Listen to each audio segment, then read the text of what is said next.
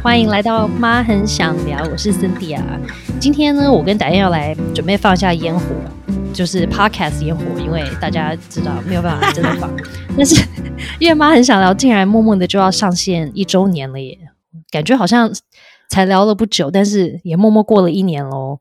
然后我觉得，仿佛我们在这个过程里面，我跟达燕都跟无数的听众朋友们都成为了网络的朋友。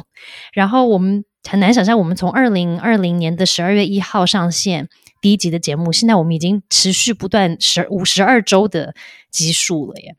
那我跟达燕在忙碌的这个过程里面呢，生活里面，其实我们两个成为了 podcast 的互相疗愈的这个聊伴。然后我们跟节目的这个隐形小推手。小编配仪，其实我们就三个就成为了策划 podcast 的战友。然后我跟达燕也因为做 podcast 呢，就也有机会邀请了很多好的朋友啊、有趣的朋友来跟我们一起聊天。透过我们的 podcast 呢，我们其实真的分享了很多我们自己在生活里面的一些新的发现跟一些想法。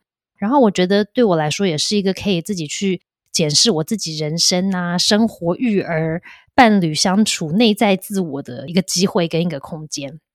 所以让我发现呢，一个好的友谊，一个好的对话的窗口，真的可以帮助你去成长，然后帮助我们的内心可以更强壮。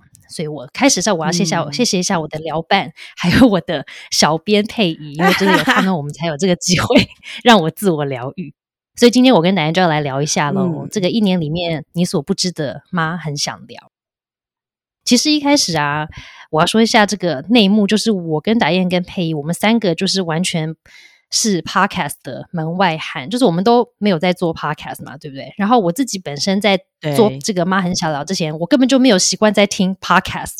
然后真的那个时候是因为刚开始觉得说，哎，对啊，那 podcast 到底要讲什么？谁在聊的东西真的比较好听呢？对不对？怎么讲话呢？那个时候我才开始选了一些 podcast 来听，然后才开始现在我还会有一些听 podcast 的习惯。那佩仪当然是完全没在做 podcast，所以他真的是从头到尾自学，从什么买器具啊，怎么剪接，怎么推广啊，等等的，就是他真的是从零开始去学的。所以我要来问一下达燕，你还记不记得我们刚开始一开始做 podcast 的时候的那个状态？一年前呢，我根本就。对啊，一年前那时候佩仪在讲 podcast 的时候，我还想说哇，我要来 Google 一下 podcast 到底是什么，里面到底都有一些什么样的节目？对啊，那那时候我觉得我们还花了一点时间，还讨论了一下，就我们想说我们要很认真做这个节目嘛，讨论了一下，就是哎，那 podcast 到底的听众族群到底是哪些人啊？那我记得佩仪那时候还很认真的就是去了解了一下，还发现妈妈族群人还真少呢，对不对？那那时候我就我们就在想说，哎，那这样真的会有人听吗？妈妈是不是都太忙啦，一点都没有空听？然后还小小担心了一下。不过呢，我觉得就是这一年真的要感谢一直喜欢我们的这些线上朋友们，真的是在很忙碌的生活当中啊，还愿意听我跟这个 Cynthia 闲话家常，然后呢也很关注就是我们的呃留言啊，我们给大家的资讯啊。那呃，佩仪最近其实也给我看了一个数据哦，就是我们不是每个礼拜三的十二点，我们就会准时上架我们的新节目吗？然后你知道吗？竟然是在那个时段，对，半夜十二点。然后你知道，竟然是在那个时段啊，下载人数是当当周最多的耶。所以你看，这些大家都是在半夜十二点，就是一上线就抢着听。我 我。至少看数据是这样子啊，就是大家妈妈们就是忙到这么晚了，然后十二点不睡，然后等我们的节目上线，然后就下载，你就知道就是大家对我们的喜爱程度有多大了吧？就不惜牺牲睡眠也要当录最新的节目，对，这真的让我觉得非常的感动，真的。对啊，那哎，我觉得说实在话，我觉得从零到有是真的是最不容易的，所以我觉得。还蛮开心，我们三个人那时候就想说，也没想他，我们反正我们信念一致，然后做就对了。然后呢，每一次每一集就敲时间来录音。但我也觉得，因为有这个录音，所以跟辛达一样，哎，就是其实，在很忙碌的生活里面有这个呃录音的片刻，那我们也会为这个录音来做一些准备嘛。那我觉得这个过程其实是蛮好，把自己沉淀一下。嗯嗯嗯，对，是一个蛮好，而且我觉得是一些，我觉得是一个蛮好的心理调试。对啊，而且我觉得是一个可能在生活，可能因为工作或者是家庭生活，其实占我们生活里可能很大一部分的时间嘛。所以我觉得妈很想聊这个时间是一个让我们可以抽离、暂时抽离压力很大的工作，或是让你很烦心的事情，或者是离开你很吵的小孩，有没有？因为这一段时间就是很安静，因为你不能有其他声音，不然听众们就要跟我们一起听，就是什么小孩在尖叫啦，有没有？有人在大叫啦，什么？反正就是那些我们都要远离。连公司电话啊、手机，我们也都要远离，有没有？所以这一段时间是一个非常安静的时间，一个非常私人的空间。所以我觉得有 podcast 这样子一个录制的这个，可能像是一个类似一个 ritual 啊，对不对？我们每一个月就有定期的一个时间来做这个事，其实有点点像去咨商的概念，有没有？就这个时间你没有别人，就是只有我们三个，然后我们就可以嗯聊一些事情，是对我们有意义的一些重要的事情。所以我觉得还。蛮好，蛮好的。对，而且我觉得导演提到，就是在一年前，我们刚刚从零开始的时候，我还记得我们那时候每次一开始录音啊，就是我们都需要暖机好久，就前面我们要先闲聊个三十分钟，然后有时候我们就会说，你们这个三十分钟是不是应该就干脆录下来，就成为一集了呢？因为其实我们可能就聊了很多很多的事情，然后但是只要佩仪说好，那我们现在开始录音，然后我们开始第一句就会想说。妈很想聊，我是 Cindy 啊，或者是我是达燕。只要那一段话出来的时候啊，我跟奶奶就会变得很不紧，就很不自然，然后我们就会变很紧张，连坐姿都会变得很拘谨，像立正站好。对对对对对。所以我还记得我们那时候还会就是一开始都会觉得卡卡，然后好不自然。但现在好不容易就是聊了一年之后，我觉得我们现在也比较放松，比较习惯这个 线上聊天的模式，然后不会觉得我们好像真的在录音，比较像是真的在。聊天，所以我觉得我们过了这一年，我跟达英跟佩，其实我们也真的在过程里面成长了很多，在这个做 podcast 的技术上。那你觉得 对？所以达英想想当初我们的初衷啊，你觉得有没有让你想到一些什么有趣的事情？哦，你刚刚在讲的时候，我回想到我们那时候就是在为 podcast 在想那个我们的那个 logo 的时候。那个意象，对呀，你还记得？那个也弄了很久。你还记得？对，你还记得曾经有一个版本是妈妈，然后卷卷头吗？有，就是那个妈妈形象。对，我就在想说啊，我们那时候，我只在想说，我们那时候其实经历了一些蛮好玩的这个过程，但其实大家都不知道的幕后花絮。对，我们那时候有好几个版本在跳啊，然后我们那我们想说，我们其实就是要把最真实的就是我跟 Cynthia 的这个妈妈的一面，然后呢分享给大家。那要让大家知道，其实反正成为母亲的一个过程，或是我们在育儿的过程，其实大家遇到的事情，我们可能也遇到。我们也都有遇到，对，反正呃，总而言之，就是因为这样就出来了一个就是妈妈卷卷头的这个形象，好像还拿了一个锅铲吧。但是，我个人就说是哪位？对，而且超不超太不符合我们的形象了。对，然后所以总而言之，现在大家看到我们还是比较喜欢就是嗯优雅一点的，然后呢，就是可能要喝杯咖啡啊，然后 其实最小酒啊，喝酒啦。对对对。好，总而言之，就让我想到我们当时在讨论这个画面，其实我是觉得还蛮有趣的。那对呀，呃，对啊。那说回，其实我觉得我们当时真的想要做这个节目，就是我们其实看到很多很用心的，就是家长，我记得。然后，因为我们一开始是在做嗯教育的推动嘛，就是实验教育啊的这样子多元教育的推动，所以那时候其实我们遇到好多的家长哦，大家都把专注力其实是放在孩子的身上，可是其实家长自己本身也会有很多的焦虑。那有焦虑的时候，其实也会有很多的情绪，对，那该怎么办呢？那好像很多的家长会觉得，一个好的成人或好的父母，我们应该其实就要坚强。我的焦虑跟我的我的焦虑感觉，我好像就是不是一个很好的妈妈，对不对？所以我就要伪装起来，然后让自己看起来好像很可以。对我是一个可以把自己就是照顾的很好的人。对，让就是外表看起来是这样，可是其实内心却不是。那所以我觉得我跟新台有走过，然后其实也觉得这样其实太辛苦了。所以我们想透过我们自己的自身经验跟经历，分享给所有的家长们，对，让家长们觉得说，哎，其实对哦，有的时候其实我们接纳我们自己的这个当时的这个状况，对，那啊，我跟辛达其实也都有过，那让大家觉得其实不孤单，我们可以陪伴你们。那刚好又是疫情爆发嘛，对，因为其实我觉得我跟辛塔两个人就是这样，就是呃，我们算是基金会里面有小孩的嘛，所以我们很自然而然，只要辛达有在我们的呃这个群体里面，我们有时候很自然而然，其实会聊到小孩子。然后呢，我自己就会把我一些，就是因为我知道辛达那时候有在上课啊，上零三的课，然后我自己的小朋友就是也在零三的年纪，我很自然而然就会把我自己的一些遇到的状况跟疑问，然后就问了 Cynthia。所以这就是一个很自然的聊天过程。但在这个过程里面，其实我觉得我自己就被疗愈。所以其实那时候就呃不久，其实疫疫情就爆发啦。那我们想说，哎，那就不如来试试看 podcast 好了。那也透过我自己的感受，就是跟辛达的聊天，可以疗愈到我自己。那是不是也可以疗愈到大家？那家家其实都有一本难念的经嘛。那有时候身为父母的这个挑战呢，希望就可以透过这个聊天的过程，那相互陪伴跟取暖。这我觉得是我们当时在做这个节目的初衷啦。嗯，我自己，而且我觉得也是感感觉的，嗯，对，我觉得也是真的，就是，而且我觉得我们越聊，好像发现能聊的议题越来越多了。就刚开始我们可能想象是又要陪伴家长，所以比较像是想要聊育儿的议题嘛。但是因为育儿的议题呢，又牵涉到说我是一个。就我跟达安都是蒙特梭利妈妈，然后我们会试着想要把蒙特梭利这样子的理念带给我们的小孩，但是也因为这样，他就影响到了我们的生活啊。然后因为这样子，因为我们毕竟爸爸妈妈都不只是当爸爸妈妈嘛，我们还有其他生活里的多重角色。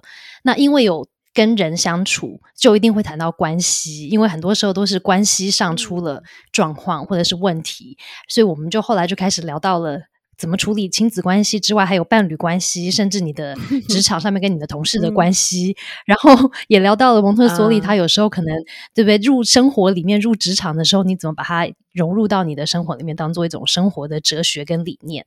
所以就其实聊的议题就越来越广，就反而我觉得在育儿的部分，它好像就不是我们唯一的主轴，而是它可能就是有混合在里面。因为生活里面就是有又有育儿，又有工作，又有可能管理家里，还要面对什么伴侣，就是有没有各种的这些议题。我觉得后来我们变成是一个多重的疗愈空间，因为人生就是这样嘛，人生就是有很多事情是需要被疗愈的。反正就是只要，每一家公司、每一个家庭、每一个亲子 关系都有难念的经在，所以 总之这些就是需要大家一起文化啦。嗯嗯，对对对对，所以嗯，这其实就是生活呀。就是我觉得我们从真的就是 Cinda 讲的，就是育儿，然后一直到生活。那我一直我认识了就是 Cinda 之后，我才发现。其实蒙特梭利它就是一种生活的态度，跟一种生活可以落实在生活当中的一种理念跟精神，它就是一个时时刻刻提醒的观念啦。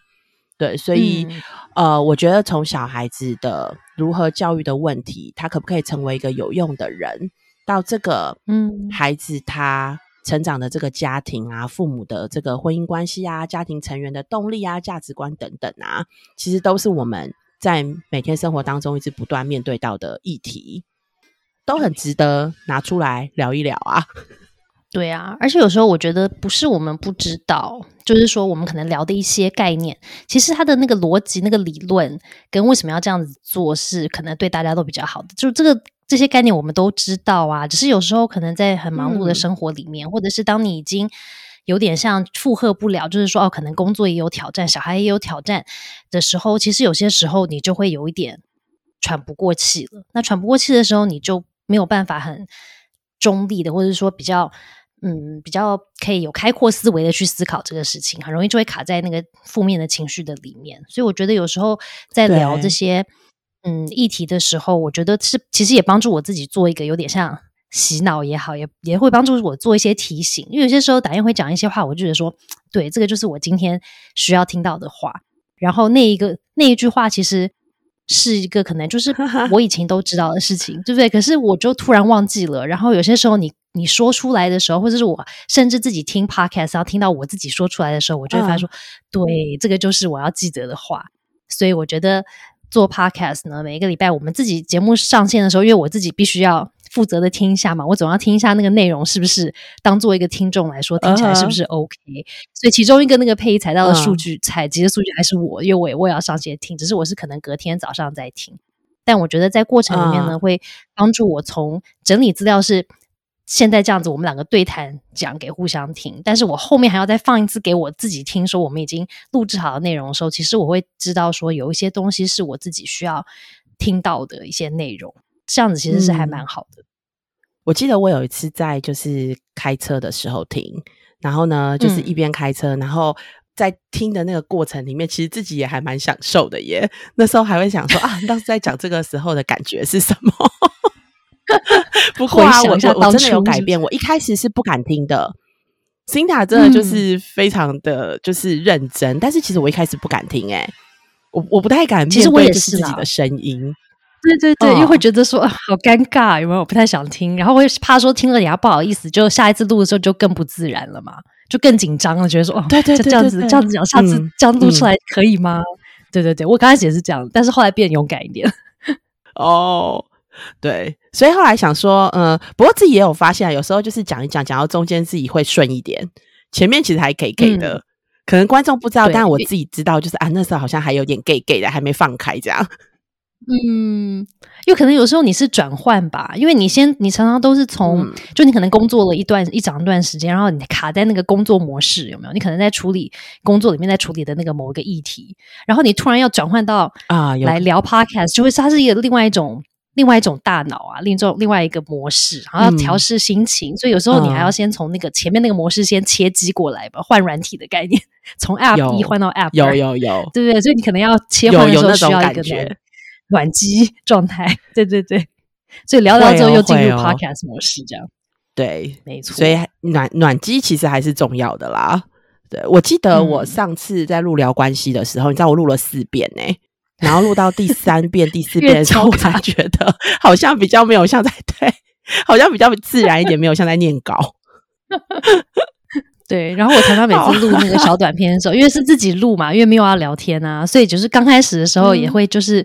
很卡，就连读稿都会读的很卡。然后我知道佩仪他那个剪接的时候就要切掉很多的段落，因为我就会一句话讲个三遍，一直讲一直讲，然后然后每次讲到第三遍的时候，我想说，哎，抱歉了，佩仪，你要听三次，还要从里面找一个好的版本 来录。所以我觉得，对配音才是最辛苦的，因为我们听的时候，像我听的时候，我都是听佩仪已经剪完的那个完整 OK 顺好的版本嘛。他要剪接的时候，我的天啊，他听那个一句话要听个三遍，重复三遍，然后然后每一段一段还要剪，还要把我们的赘字跟那个呼吸太大声啊，然后什么讲话。不合宜啦的都帮我们剪掉，所以我觉得佩仪的工作真的是很辛苦。我想他剪完之后应该也不想听那个最后成果版，因为实在是 已经听了五十遍之后才剪完的。佩仪大概是我们所有人里面就是听 podcast 听最多遍的。对，妈很想要听每一集要听个五十遍，因为他还要剪下次他如果愿意，嗯，下次如果他愿意发声的话，我觉得他应该可以背出来耶。来问看，根本就可以。就是最难剪的是应该是哪一集？对对对对对，明年的这个，明年我们如果要再聊 podcast 这种你不为不为人知的 podcast 话，应该找佩仪来爆料，因为他才知道我们的背后那个秘辛最多的应该是他。然后我们录音的时候是 多恐怖的，都只有他知道。对啊，每次不知道有几我有多少的口头的这种算是口头禅吗？还是那个嗯嗯啊啊这种语助词都被，就是他说剪这个最辛苦了。不到一秒的时间，他要把它那个剪掉。对，因为又不能剪到你下一个字嘛。有时候那个语助词都是跟下一个串在一起的，所以就很难剪。对，但是又不能剪太多，因为讲话的时候就又变得太不自然，有没有？就太像机器人，所以他就要变成又要留一点在里面，好像很自然，但是又要把太多的又要剪掉。说是不是？是不是一个艺术呢？所以在这一这一集，我们要感谢一下配音。嗯。对，真的觉得没有配仪，我觉得没有办法有这么好质感的节目呈现在大家面前。所以，达燕，你觉得我们聊了有没有哪一集是你觉得特别有感觉的一集？哦，我是比较想知道大家最有感觉的是哪一集。好啦，但是呢，对我来说呢，就是我自己，对不对？好想要来个投票，大家最有感觉的是哪一集？对，好，但是呢，其实对我自己来说。好，对我自己来说啊，就是其实我觉得，呃，这个节目的过程里面，其实我自己也也有蛮多被提醒，然后被启发的。那其实我自己还蛮喜欢的是聊电视剧，记不记得我们聊过两个电视剧？嗯，然后我觉得就是图迷嘛，是不是还是迷途？嗯，图迷，对我觉得那个其实是。对，荼蘼 是一个花嘛，对不对？是一朵花。对对对，就是我记得那时候我们聊到荼蘼的时候啊，我们其实聊到了就是人生的很多重大的这个选择的议题。嗯，那呃那时候其实我知道，我们我们看到的一个就是结论，其实不管是哪一种选择啊，都会有好的那一面跟不好的那一面，就是都是我们要去面对的。但重要的是，其实我们选择之后啊，如果我们可以看见我们自己获得的成长，而不是我们所缺乏或我们没有的。对，我觉得这个这个电视剧的，嗯，那一次，我觉得我跟辛达聊完了之后，我觉得他其实不断一直在提醒我，对，因为其实我觉得说实在话，其实我是一个有选择困难症的人，我真的，我 买衣服的话，真的，我有选择困难症，我不知道，我我买衣服其实会花很久时间呢，然后我会，我会，我会选了，对，两件衣服或三件衣服，是啊，我其实是我买，现在会在网络上买衣服吗？我是把衣服都先丢到购物车之后啊，我会在购物车那边犹豫很久，有时候甚至就是先把它丢进去之后，对，然后隔一天，然后再再去选说，那我我要哪些衣服？然后呢，我常常会遇到那种，就是我丢进购物车之后啊，然后实在是因为我无法选择，就放在那边很久，然后最后呢，就会告诉我 so out 就没了，就是有些衣服就没得选了，你知道吗？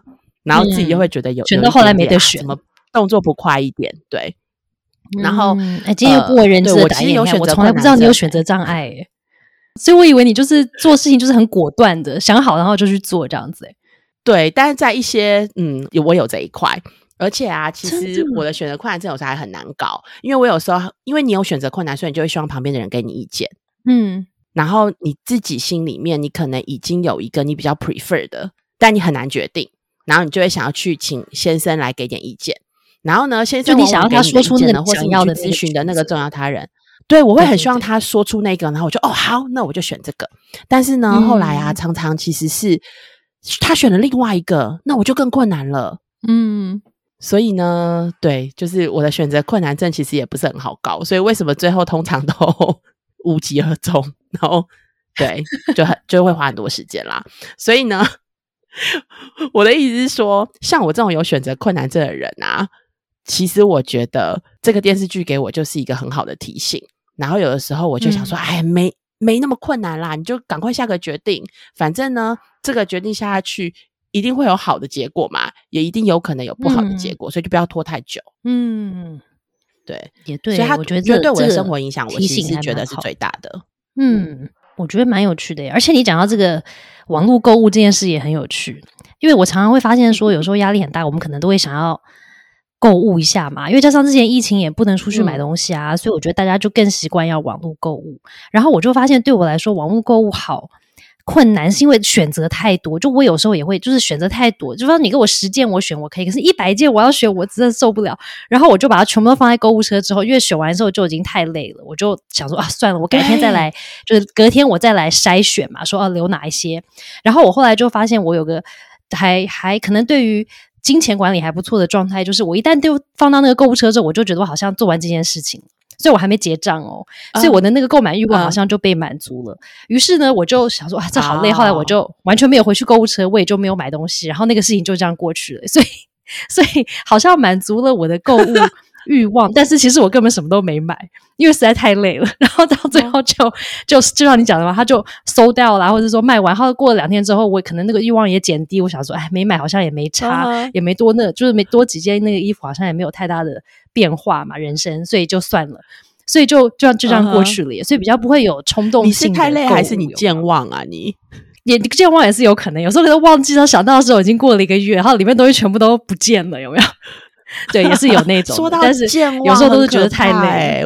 对啊，压力很大就容易健忘，然后睡眠不足也会健忘，然后本身那个我觉得基因上也是容易健忘的那种，记性不是短那种短暂记忆不是很好的，所以就整体上我觉得就是一个很迷糊的状态。所以，对对，但这样也好啊。就我觉得健忘这件健忘，然后让我们可以少花一点钱，少花一点冤枉钱，我觉得 OK。对，可是我觉得你的提醒很好，帮助我们记得，就是所有的决定都是可以有好的好的结果，但同样它也可能都有不好的，所以就不要太纠结了。想想你觉得是应该做的事呢，就先去做了，然后真的发生什么事的时候再来面对，其实也 OK 嘛。对，嗯，反正停在那边就不会有结果嘛，那不如你就先有一个选择，然后去做了。嗯嗯嗯。才会知道，也是要改变一下状态啊，因为都不做就是卡在原本的状态里嘛。但如果你一旦做了一个选择的时候，其实那个状态就改变了。然后因为状态改变了，你可能就会有不同的机会发生啊，或者是转机才有可能发生啊。所以我觉得那也是一个蛮有趣的一个思维耶。因为有些时候会觉得，因为很害怕改变，或者是害怕后来的结果，所以我们就卡在那个当下就。不做任何改变嘛？但是当你不做任何改变的时候，事情就不会变啦。但是我觉得，如果我们有勇气可以踏出那个第一步去，稍微改变一下状态的时候，可能就会有一些不同的可能性可以发生。嗯，所以你看，今天再度又提醒了一下自己，对不对？好啦，我还是很想知道大家最喜欢我们哪一集，最有感觉，然后现在那个头脑里面一想就可以想到的。我朋友上次说啊，就是他一想到就会想到，就是说谎。小孩说谎那一集，他可能现在就是当时正在遇到那个状况，然后要在想说怎么跟小孩子就是沟通这个，所以呢，就是他印象很深刻，然后觉得对他很有帮助。对啊，我觉得我们聊的那些议题，真的都是一些可能生活里面常常都不小心就要遇到的事，所以在我们自己聊的时候啦，我觉得很有趣，因为跟我们的生活有关系嘛。如果我今天聊那个议题是跟我都没有太大关联的话，我觉得也会。不太自然吧，就有点像在读书，就是我可能有点像在读电子书给你听的概念，所以可能也不太有趣，可能会让你睡着。我可以理解，我可以理解。所以现在其实还蛮幸运的啦。我觉得我们在聊这些东西，其实也是工作，然后也是生活，就是工作跟生活就是很紧密的结合。我觉得是我现在。还活得蛮开心的一个原因，对啊，真的，因为像你看，我们每一个月又要录 podcast，我们要准备这个录音的内容，还要挪时间出来录音，其实会让我们的工作量其实是。增加的呀，对不对？就不是减少，是真的是多了一份工作的概念。但是我觉得，对，因为每次压力很大的时候，还要缠那个有没有缠那个内容，所以我们都觉得哦，压力好大，怎么办？要赶快要赶赶稿出来，要不然录音就会开空窗。可是后来每次做完那个稿的时候，就会觉得说啊，真的是很疗愈。然后录音录完的时候就更疗愈，我那一天都心情很好。所以我觉得。虽然这个做 podcast 这件事情让我跟达燕在生活里面还又多了一件事情还要做的，但是其实因为像我们刚刚聊的，它其实有很多时候是一个提醒，有些时候就是一个我心情需要被打眼疗愈一下的，或者是有些时候就是需要需要笑一笑，然后开心一下的一个好的一个过程。那最后呢，就是希望透过听我们聊生活喜怒哀乐的这个过程呢，大家在苦恼中也能得到疗愈哦。那。期待我们下一年继续聊下去啦。OK，那妈很想聊，我们下次见，拜拜，拜拜。